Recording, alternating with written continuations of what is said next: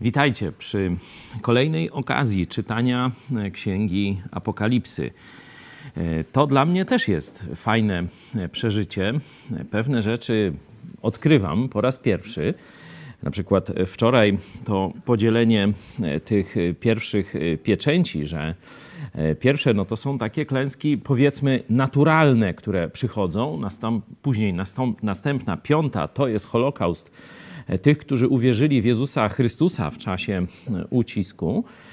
I potem jest odpowiedź Boga, czyli już klęski takie ponadnaturalne, zwinięcie nieba, trzęsienie ziemi na ogromną skalę, że każda góra zostaje ruszona na ziemi i że wszyscy wtedy ludzie na ziemi wołają do gór: schowajcie nas przed gniewem baranka. To czytaliśmy wczoraj. Dzisiaj kolejna odsłona. Przypominam, że ta księga zbudowana jest chronologicznie, czyli następuje jedno wydarzenie po drugim. Nie jest to jakiś galimatias takich bezsensownych wydarzeń, jak być może niektórzy pomyśleli przy pierwszym czytaniu. Nie dziwię się, ja też miałem podobne wrażenia. Ale zobaczcie, 7 rozdział i wiele fragmentów zaczyna się potem. Czyli najpierw widzi to, potem to, potem to i tak dalej. Niekiedy są cofnięcia, czy takie, można powiedzieć, off-topiki, nie? Że gdzieś się akcja zatrzymuje i poszerzamy, szczegół jakiś badamy, ale można powiedzieć ogólnie jest to księga bardzo chronologiczna. Cieszę się więc, że tak w miarę w szybkim tempie, choć no tylko 2 rozdziały, 2 razy w tygodniu się spotykamy. Wcześniej w ramach tego czytania Biblii w czasie zarazy spotykaliśmy się codziennie, nawet w soboty, niedzielę, świątek, piątek. To trochę szybciej nam szło, no ale mimo wszystko mam nadzieję, że przy takim już trochę długodystansowym biegu, no rozumiecie, że troszeczkę zwolniliśmy tempo, ale i tak każdy z nas doświadcza radości i pocieszenia, czytając to, co się ma stać potem, być może już wkrótce. Zwykle na początek są pytania od was, stąd poproszę je, a potem modlimy się i czytamy. Weronika, poznawanie Apokalipsy wzbudza wiele emocji i zaskakujących spostrzeżeń. Wydarzenia ze świata pokazują naprawdę blisko. Amen. Tylko tyle powiem. Amen oznacza nie jakieś takie zaklęcie czy coś takiego, tylko tak jest, czyli zgadzam się. Radkon, czy dobrze wnioskuję, że wrócone chrześcijanie nie wejdą w taki ucisk, czy porwanie Kościoła Jezusa przed uciskiem? No tak. Takie przekonanie mamy cały nasz Kościół, jeśli chodzi o lekturę tekstów związanych właśnie z tymi czasami końca, choć jest to zagadnienie dyskutowane w obrębie kościołów chrześcijańskich, także w czasie historii Kościoła. Apokalipsa, można powiedzieć, teraz jest dużo poważniej traktowana, czy dużo lepiej rozumiana. O, tak może powiem, może nie poważnie traktowana, tylko dużo lepiej rozumiana, bo wiele z tych wydarzeń, tak jak w poprzednim głosie słyszeliśmy, one się już zaczęły wypełniać, te rzeczy, nie? Czyli już my to widzimy troszeczkę na własne oczy, a w Apokalipsie widzimy tylko rozkwit tego, nie? Już widzimy pąki tych kwiatów, można powiedzieć, biorąc analogię ze świata wiosny. Jezus właśnie tej analogii użył, że jeśli widzicie, że już pąki pęcznieją, to znaczy, że blisko jest wiosna. Tak samo oceniajcie czas, czy blisko jest moje przyjście, czyli ten czas Apokalipsy. I my już to widzimy, stąd Apokalipsa jest dla nas już taką księgą dużo bardziej swojską niż jakąś bardzo straszną, odległą, niezrozumiałą. I odczytując zarówno samą Apokalipsę, tu mówiłem już o tym przeniesieniu Jana, że on najpierw jest w tej razem z Kościołem na ziemi, a między 3. a 4. wersetem następuje przeniesienie: chodź tu, a teraz stąd, z nieba, pokażę ci, co będzie się działo. Potem pokazywałem też 4 rozdział 1 listu do Tesaloniczan, gdzie porwanie Kościoła jest opisane, można powiedzieć, szeroko, jasno, bez jakichś tam wielkich znaków zapytania. I kontekst tam jest właśnie przed. I też kontekst: zawsze porwaniu Kościoła towarzyszy radość. Towarzyszy radość. Gdyby najpierw miało być to takie przejście przez ucisk, te straszne rzeczy, plagi, o których tu czytamy, no to ta radość byłaby troszeczkę mieszana, a we wszystkich kontekstach zawsze podawana jest radość, radość, radość, także ze spotkania z Chrystusem, stąd taką interpretację przyjmujemy, choć mówię, chrześcijanie dzielą się na tych, którzy twierdzą, że tak jak my, porwanie nastąpi przed uciskiem. Niektórzy twierdzą, że w środku, że ta pierwsza część ucisku lżejsza, bo ucisk, ten 7-letni, tu będziemy jeszcze o tym później mówić, dzieli się na dwie takie, można powiedzieć, porcje, czy dwa okresy. Stąd jest ucisk i wielki ucisk, nie? Że w połowie tego czasu, tych 7 lat jeszcze, że tak powiem, kleszcze się zaciskają, jest jeszcze gorzej.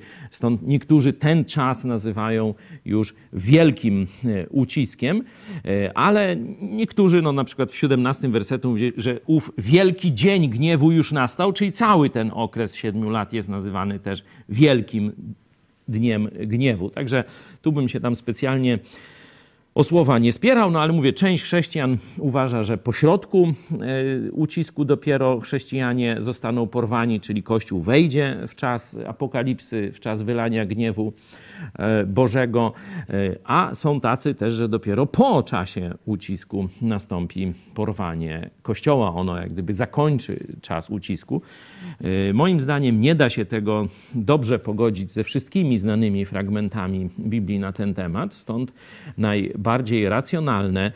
Zresztą dzisiaj będziemy też o tym mówić, że zobaczymy najpierw 144 000 na ziemi opieczętowane, potem zobaczymy niebo i będą to z wielkiego ucisku. A przecież Kościół przychodzi na wesele w Biblii. To zresztą zobaczymy później. A tutaj są jacyś inni ludzie. Także też taki prosty argument. Nie ma słowa Kościół od 4 wersetu. Kościół się nie pojawia. Wcześniej słowo Kościół, Kościół, Kościół, Kościół, Kościół w pierwszych 3 rozdziałach. Pamiętacie? Nie? List do 7 kościołów, do kościoła tego napisz to, do tamto, śmanto. A potem o Kościele ani słowa. No to co? To znaczy, że chyba go nie ma, nie? Jak to? Żeby Słowo Boże nie mówiło nic do Kościoła. A wcześniej mówiło. I na koniec znowu pojawia się epilog. Znowu mówi do Kościoła, nie? Oblubienica, duch mówi przyjdź, Panie Jezu. Tak, przyjdę wkrótce, nie? Także zobaczcie, no, nawet taka prosta obserwacja językowa. Po prostu słowo Kościół znika między 4 rozdziałem a końcówką 22. Także no tak. Dobrze rozumiecie. To co? Starczy pytań na dzisiaj? Słyszałem, że mamy pozdrowienie od naszego widza z Allaski. To ja zwróciłem na to uwagę po raz pierwszy, że aż tak daleko docieramy. Kiedyś tam nasi też dotarli, bo pamiętamy, że Alaskę to Amerykanom nie Ruski sprzedał. Ruski był głupi, a Polak sprzedał. Zresztą Polak też kupował, czyli ze strony amerykańskiej negocjował Polak Polonus z Polonii, a ze strony kacapów, no gdzieś jakiś Sybirak tam się znalazł i razem się dogadali. Wiecie, no Ruskim to niepotrzebne, nie, po to słaba, do niczego ta laska, tam same laski i krzaki i tak dalej, nie? Tu chłopaki trochę inaczej pomyśleli o laskach, ale tu chodzi o lasy, nie? Takie tam laski są. Nie juchaski, tylko laski. I tam po co tym ruskim, car to już ma tam i ludzi, i ziemli, tam w 3 kropki, nie? Dajmy to tym biednym Amerykanom, niech tam se mają. No i tak, dzięki Bogu Ruscy się wynieśli z Ameryki, bo tak to by, zobaczcie, co by dzisiaj było. Oj, nasi dobrą robotę w historii robią, niedoceniani. Mówią, panie, że to wszystko Żydzi. No nie Żydzi zawsze, Polacy też tam wszystko niekiedy w historii majstrują. No dobra, pomódlmy się. Kto by chciał?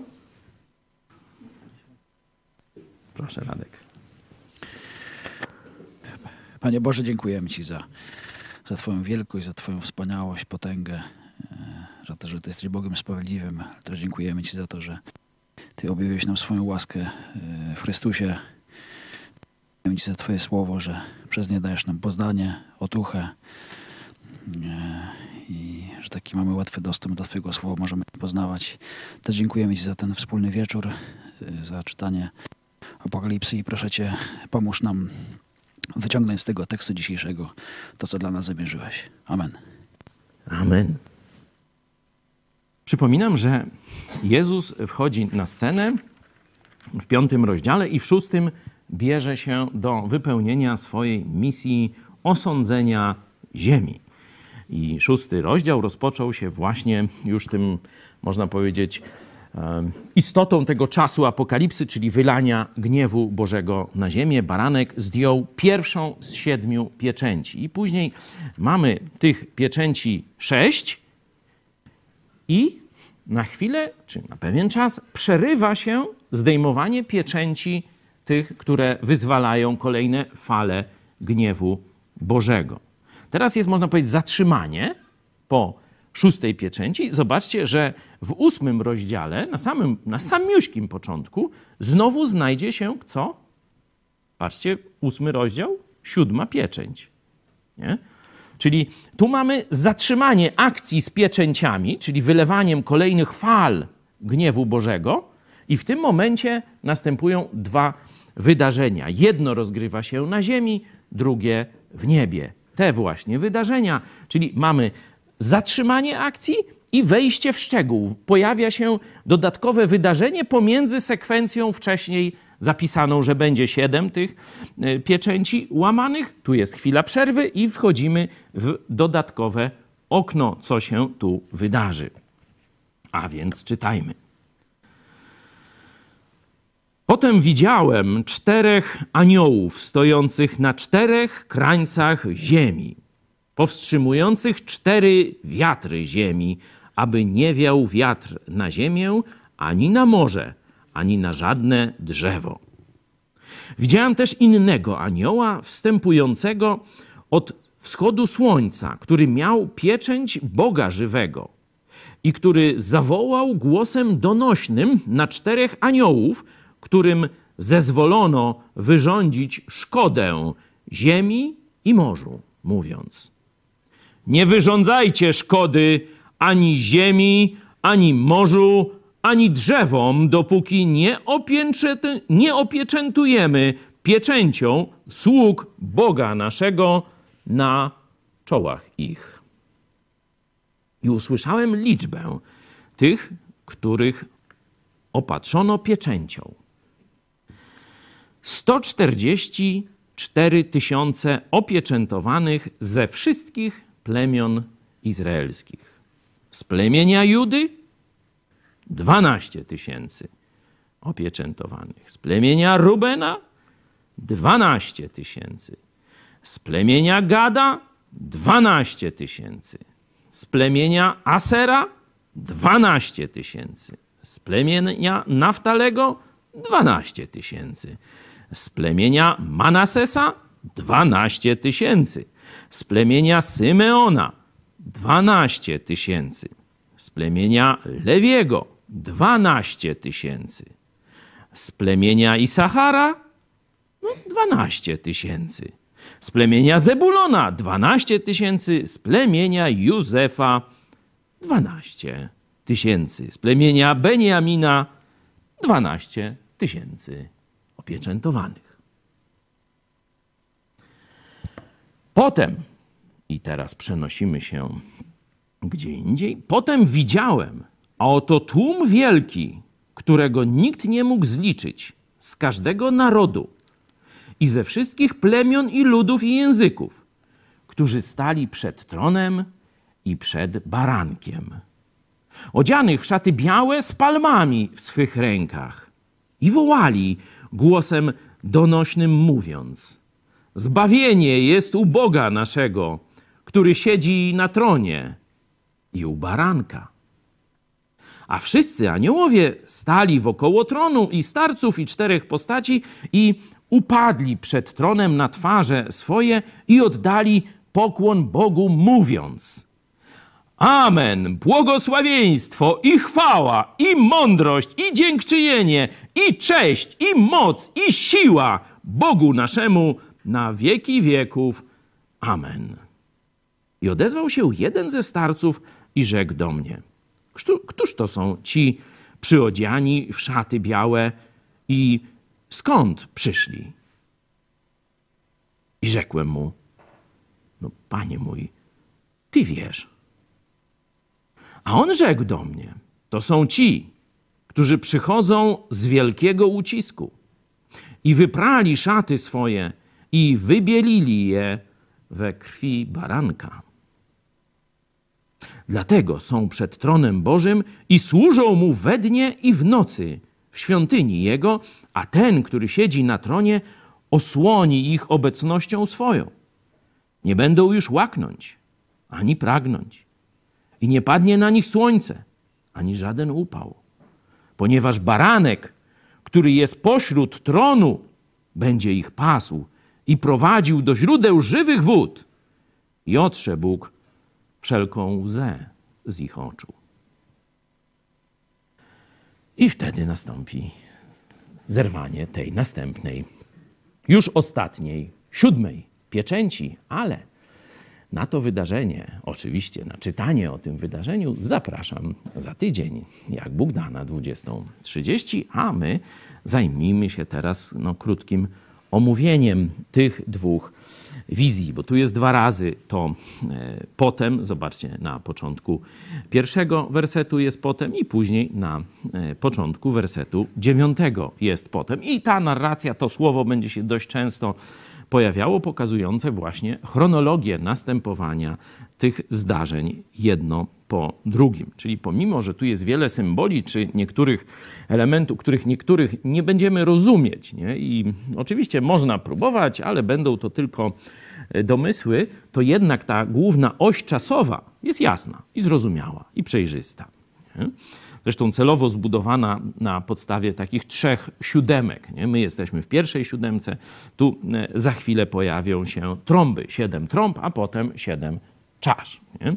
Czyli jest to tak dosyć w taki matematyczny sposób, łatwy do zapamiętania, pokazujący jeszcze bardziej taki porządek w tych wydarzeniach. Tu mamy 2 wydarzenia.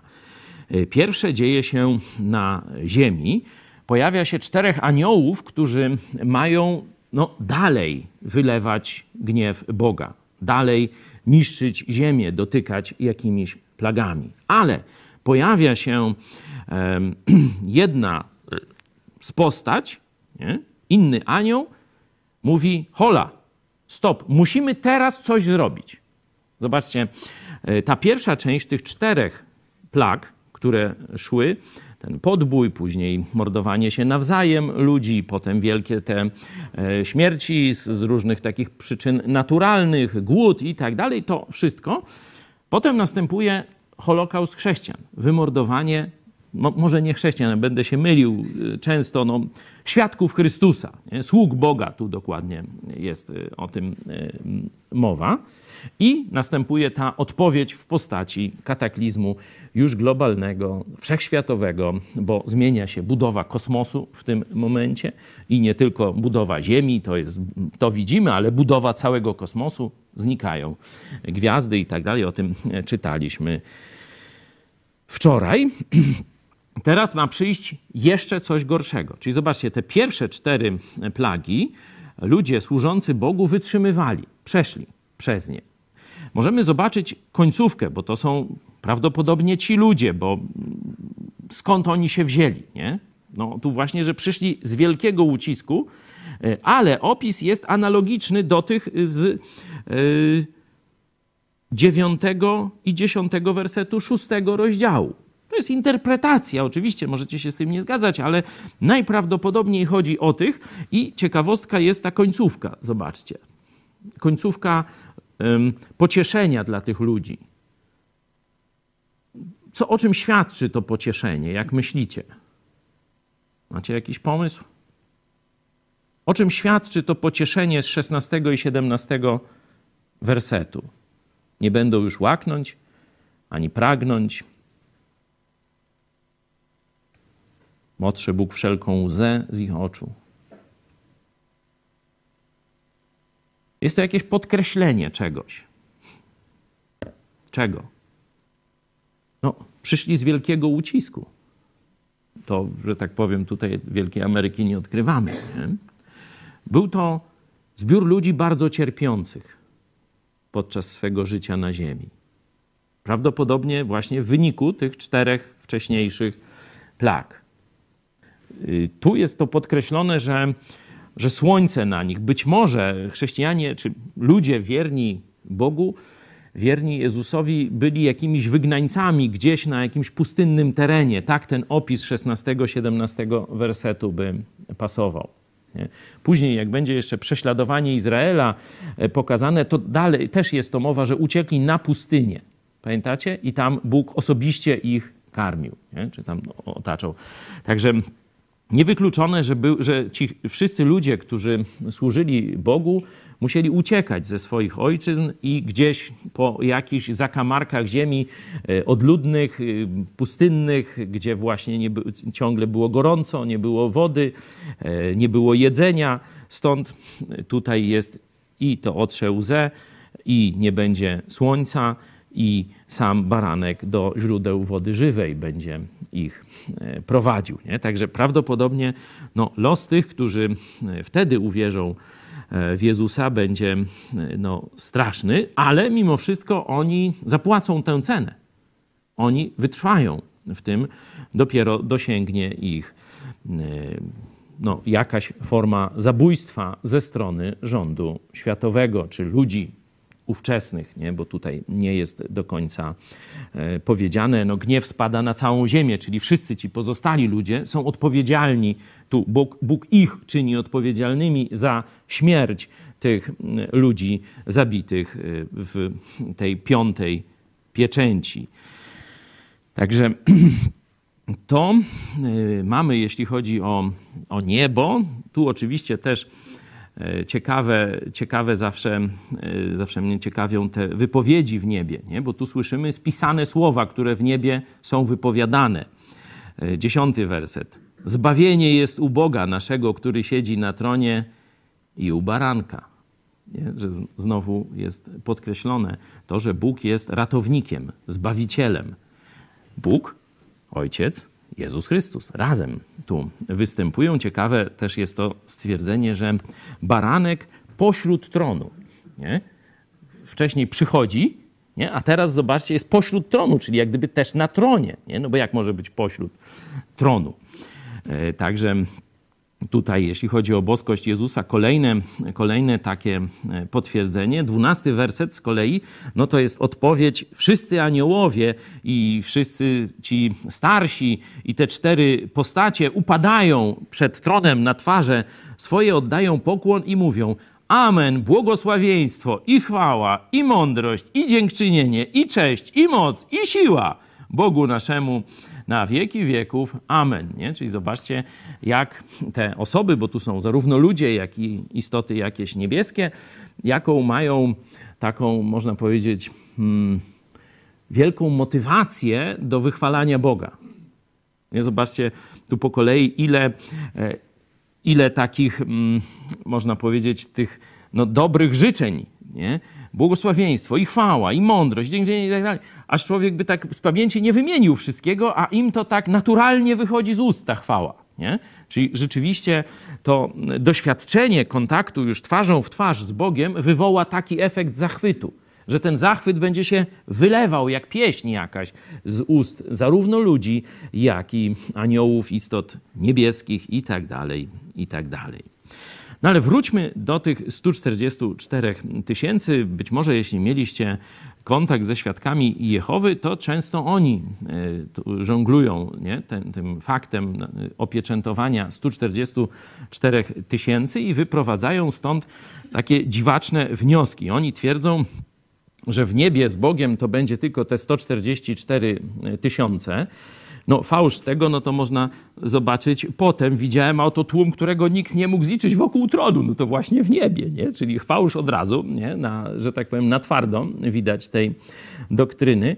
Oni nawet sobie takie listy robią, kto należy do tych 144 tysięcy teraz. No i tam Zdaje się, że wszyscy ci świadkowie Jehowy pozostali, oni się nazywają jakieś tam wierny, mierny, ale bierny, czy jakoś tak, nie, niewolnik wierny, czy jakiś, no to oni tam na niebo nie mają szans, oni będą tam zajwaniać gdzieś na jakiejś nowej ziemi, czy tam przetworzonej tej ziemi w tysiącletnim królestwie. Różne takie tam sobie opowiadają histerię, bo z historią to nie ma nic wspólnego, a tylko te 144 tysiące oni będą w niebie i tam jest liczba. Jeden z moich dawnych przyjaciół, który był świadkiem Jehowy, był tam nawet jakimś takim starszym, nie? Czyli odpowiednikiem pastora, dość wysoko.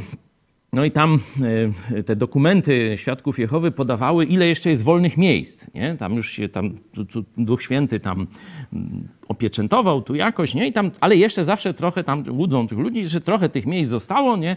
No bo każdy by chciał być wśród tych 144 tysięcy, ale dadzą, nie dadzą. W każdym razie tam nastąpił później rozłam wśród świadków Jehowy. Ci, którzy wcześniej byli na listach tych 144 tysięcy, odeszli z organizacji, nie? Jest cała książka temu poświęcona i tak dalej. No i co w nowych wersjach, jak doszły nowe wersje Strażnicy, on patrzy, ty, miejsca się zwolniły. Brakowało tam powiedzmy 1300 miejsc, czy 10 500, 100, 900, no nie wiem, nie? A teraz wolnych jest tam 30%, czy ileś, mniej więcej tyle, ile odeszło tych świadków, nie? Którzy należeli tam rzekomo do tych. I on wtedy stwierdził, organizacja kłamie, bo Duch Święty nie mógł się pomylić. Tam jeszcze nie rozumiał błędu tej nauki o tym pieczętowaniu, ale jak porównał liczby, że zwiększyła się liczba wolnych miejsc, czyli jak gdyby ci, którzy wcześniej byli już naznaczeni na te pieczęcie na czole, zresztą tutaj jest, nie? No to trudno się pomylić, widać, a teraz już oni nie są, no to znaczy, że to Bóg się pomylił, z tego by wynikało. No to on wolał uznać, że organizacja się pomyliła i poszedł. I no bardzo dobrze na tym wyszedł. Chwała Bogu, poznał też Jezusa Chrystusa jako swojego osobistego Zbawiciela. Także takie kucypały rzeczywiście ludziom się opowiada. Ogólnie można powiedzieć, że religia świadków Jehowy bardzo dobrze się rozwija w krajach prawosławnych albo katolickich. W krajach protestanckich, gdzie Biblia jest nauczana, czytana, znana, to mają bardzo ciężko.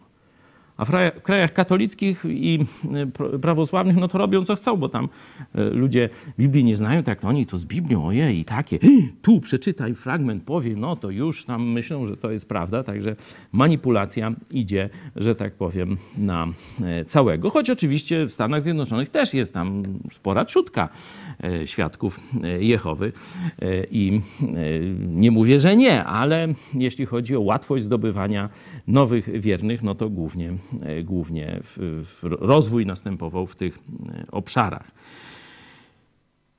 Oczywiście też widać jasno, kim są ci opieczętowani. Oni nie pochodzą z czasu Kościoła, tylko z czasu ucisku. Nie? To się dzieje, to opieczętowanie nie dzieje się teraz, tylko zdarzy się w przyszłości.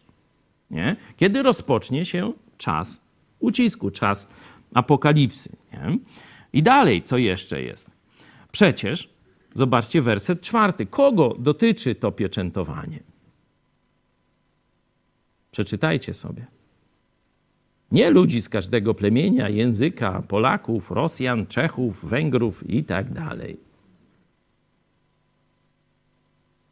Opieczętujcie, nie? I usłyszałem liczbę tych, których opieczętowano pieczęcią. 144 tysiące opieczętowanych ze wszystkich plemion żydowskich. To Żydów dotyczy, panie. No proste jak 2 razy 2. Nawet zobaczcie, wszystkie pokolenia są wymienione. Tu badacz porównawczy zaraz zobaczy, że brakuje jednego plemienia. Jedno, tak jak z przykazaniami katolickimi, nie? Ucięto, nie czyń sobie podobizny rzeźbionej, niczego nie oddawaj mu chwały, no to się zrobiło 9. Noż to kwas. Każdy się kapnie, nie? Jak było 10, jest 9, ktoś jedno ukradł. Katolicy, mówię o hierarchach najwyższych, o papieżach i innych zwodzicielach w sutannach, mają łeb. Stwierdzili, spokojnie. To tak jak pamiętacie, jak niekiedy młodociani synowie wódkę znaleźli w barku u ojca i zaczęli próbować. No i co się działo z wódką? No było jej coraz mniej. To co? przebiegły syn zrobił zawsze. Leciał do kranu i dolał wody. Ale to oszustwo tam przy pierwszych łykach mogło się nie sprawdzić, ale kiedy ojcu zrobili poziom piwa z wody ognistej, no to się kapnął i tu czerwone paski się pojawiały wtedy. Tak to właśnie kiedyś się edukację zdobywało, ale to czasy zamierzchłe, to aż strach o tym mówić, nie. Wracamy do nas. No, katolicy duchowni stwierdzili, że żeby ukryć ten proceder, to zrobią podział jednego z przykazań. I drodzy katolicy, macie fajne przykazanie, fajniuśkie. Proszę, niech któryś z katolików zacytuje mi 10. przykazanie waszego dekalogu. No, śmiało. Ani żadnej rzeczy, która jego jest. Jakie to przykazanie? Macie tam jakiś czasownik? No bo przykazanie, no to powinno rób albo nie rób, nie? A jest. No ale to jest jego rzecz, jest. Czyli to nie jest. To rzeczywiście pojawił się czasownik. To be or not to be, jest. Ale on absolutnie nie oznacza nakazu ani zakazu. Cóż to za przykazanie? Felerne, panie. No felerne, bo kradzione. No bo razem z poprzednim wszystko działa. Nie pożądaj żony bliźniego swego, ani żadnej rzeczy, która jego jest. To było kiedyś jedno przykazanie. Zanim katolicyzm zajął się wykradaniem przykazań bożych. No tak, to jest historia Kościoła, tylko że prawdziwa, a nie taka lukrowana jak w tym muzeum, które tam ksiądz Tadeusz Rydzyk robi za miliony z budżetu, że to niby będzie taka historia. To mniej więcej będzie tej wartości historia. Gdyby właśnie ktoś tę 12 porównał, to zobaczy, że dana nie ma. Oj, dana, nie? Można sobie w ten sposób zapamiętać, którego plemienia brakuje. No dana właśnie brakuje. No plemię dana to takie brzydkie było. Znaczy brzydko się zachowywali. Tam może i ładni byli, ale brzydko się zachowywali. To można sobie ich historię w Starym Testamencie prześledzić. Rzeczywiście, no tam grzeszyli bałwochwalstwem ogólnie. I być może dlatego tu jest domysł. Nie jest napisane, dlaczego nie ma tego plemienia Dana. Oczywiście są różne teorie, proszę bardzo, można zgłębiać. Ja nie jestem Żydem, ani też z plemienia Ojdana od Dana, ani z żadnego innego. No to specjalnie nie wnikam w te historie. Być może zapytamy kiedyś Andreasa, naszego żydowskiego przyjaciela, który często u nas bywa z wizytą duszpasterską. Teraz omawiamy Księgę Jonasza. To możemy go zadać pytanie, czy wie, dlaczego tu nie ma księgi, znaczy nie ma plemienia Dana, które było w Starym Testamencie. Także to zostawiamy historię Izraela i wiemy, że to będą opieczętowani Żydzi, którym te plagi następne mają nie zrobić żadnej szkody. Nie? No i teraz możemy się pytać. Będziemy się pytać, ale nie będziemy znajdować odpowiedzi. Będziemy próbować wymyśleć odpowiedź, ale nie znajdziemy prostej odpowiedzi. Dlaczego Bóg teraz ratuje Żydów przed tymi plagami? Dlaczego nie inne narody są objęte tą ochroną, tylko właśnie naród żydowski? Tych z was, którzy są z nami, przynajmniej od listu do Rzymian, który studiowaliśmy parę miesięcy wcześniej, czytaliśmy, bo do studiowania to jeszcze daleko, czytaliśmy parę miesięcy temu, powinniście coś sobie przypomnieć. Coś pamiętacie? Żydzi odrzucili Mesjasza. Teraz apostoł Paweł mówi zbawienie, Ewangelia o darmowym zbawieniu w Mesjaszu żydowskim idzie do pogan. Teraz nawracają się poganie. Żydzi trwają w niewierze. Ale na koniec, kiedy wszyscy poganie wejdą, czyli wszyscy przedstawiciele różnych narodów, co Bóg obiecuje? A wtedy zajmę się i Żydami. I wtedy masowo nawróci się naród izraelski. Żydzi się nawrócą na koniec historii. Dlatego to, co się dzieje teraz, że pojawili się masowo, na dużą skalę mesjańscy Żydzi, czyli Żydzi, którzy wierzą w Jezusa Chrystusa, tego samego, w którego i my wierzymy, jako swojego osobistego Zbawiciela, Mesjasza, po ichniejszemu. Co ciekawe, pierwsze synagogi mesjańskie to były właśnie w Warszawie, zanim Hitler przyszedł i zrobił tu Holokaust. to tu już byli mesjańscy Żydzi w latach 30. Nie? Teraz szacuje się, że jest około 500 000 mesjańskich Żydów. No ale w porównaniu z ilością Żydów na całym świecie to jeszcze nie jest cały naród. To jest zdecydowana mniejszość tego narodu. Także i List do Rzymian, i teraz widzimy przygotowanie do tego w Księdze Apokalipsy, pojawia się 144 000 sług Boga z narodu żydowskiego. I oni dostają ochronną pieczęć od samego Boga na czoło. Zobaczcie to znakowanie, że tak powiem, widzicie, że tu z dwóch stron. Tu Bóg znakuje swoich, a potem będzie diabeł. Antychryst będzie znamie. Też na czoło albo na przedramię będzie dawał. Nie? Że każdy swoich. Albo należysz do Boga, albo należysz do Antychrysta. Nie? Także to takie, można powiedzieć, preludium do zrozumienia tego, też tych fragmentów o chipowaniu, znakowaniu. Chipowanie to już jest takie technologiczne, dzisiaj używane pojęcie. Wcześniej nie bardzo wiedziano, jak to można zrobić, bo przecież wcześniej też były różne piętna, niewolnicy i tak dalej, ale ludzie mogli kupować i sprzedawać. A teraz jak to piętno przywalą, to nie będziesz mógł kupować ani sprzedawać. Nie? Dlatego mówi się, że to będzie już jakiś bezgotówkowy system globalnej kontroli, no ale z tym zaczekajmy. Będziemy o tym czytać w 13 rozdziale i jeszcze w innych. Także mamy wybranych Żydów, którzy są sługami Boga. Po co? Prawdopodobnie do jakiejś misji. Jakiej? No to odpowiedź znajdujemy w liście do Rzymian. Do misji głoszenia Ewangelii prawdopodobnie głównie Żydom, ale też pewnie nie tylko. I rzeczywiście później znajdziemy jeszcze w Jerozolimie tak zwanych dwóch świadków, którzy też będą głosić właśnie prawdę o Bogu. Przede wszystkim Żydom, ale wieść o tym będzie docierała do całego świata. Także ja mam tyle, chyba że jeszcze ktoś chciałby o coś zapytać, czy coś dopowiedzieć, to proszę bardzo.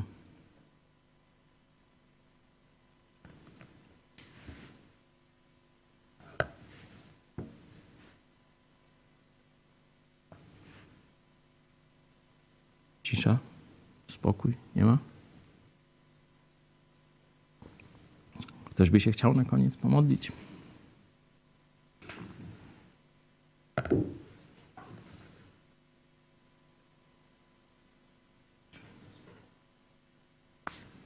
To ja się pomodlę.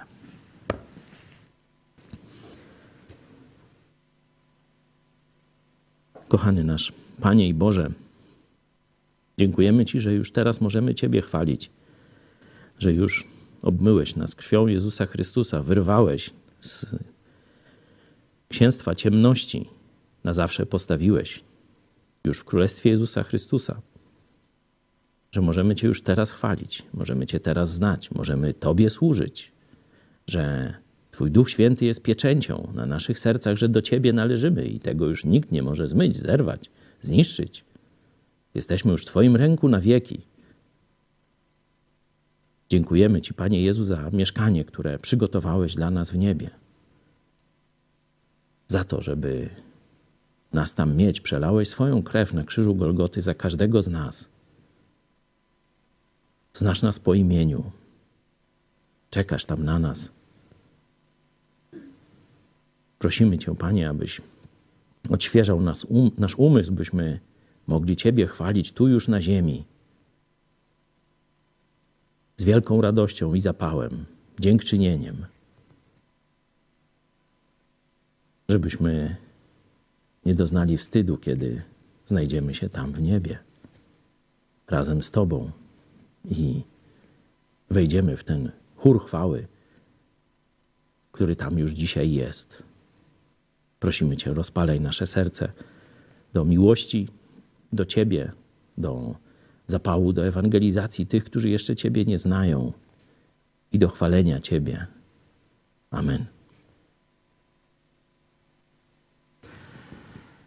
No taka dla nas zachęta z tych 144 000, że zobaczcie, tutaj Bóg zna każdego. Nie? Tu nie jest tak, że jest jakiś tylko taki niepoliczalne tłumy i tak nie wiadomo, gdzie się znajdziesz. Bóg To zresztą zobaczymy w 20 rozdziale, ma Księgę Życia, w której każdy, kto zawoła do Jezusa Chrystusa, zostaje zapisany, można powiedzieć z imienia, indywidualnie. Nie przez księdza biskupa, nie przez księdza proboszcza, jak w księdze parafialnej, ale przez samego Boga. Jan w Ewangelii Jana powiedział, możecie sobie sprawdzić, 1 rozdział Ewangelii Jana, 12 werset. Wszyscy, którzy przyjęli Jezusa, Słowo, Logos, tym wszystkim sam Bóg dał prawo nazywać się dziećmi Bożymi. Dał prawo być dziećmi Bożymi. I żaden człowiek w tym ręki nie maczał. To jest zasługa tylko i wyłącznie samego Boga, bez żadnych pośredników. Do zobaczenia.